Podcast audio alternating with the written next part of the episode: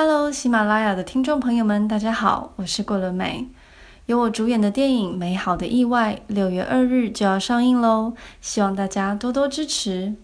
我在片中饰演的是都市白领律师李雨然，在一次意外之后，以一个新的身份体验了一段截然不同的生活，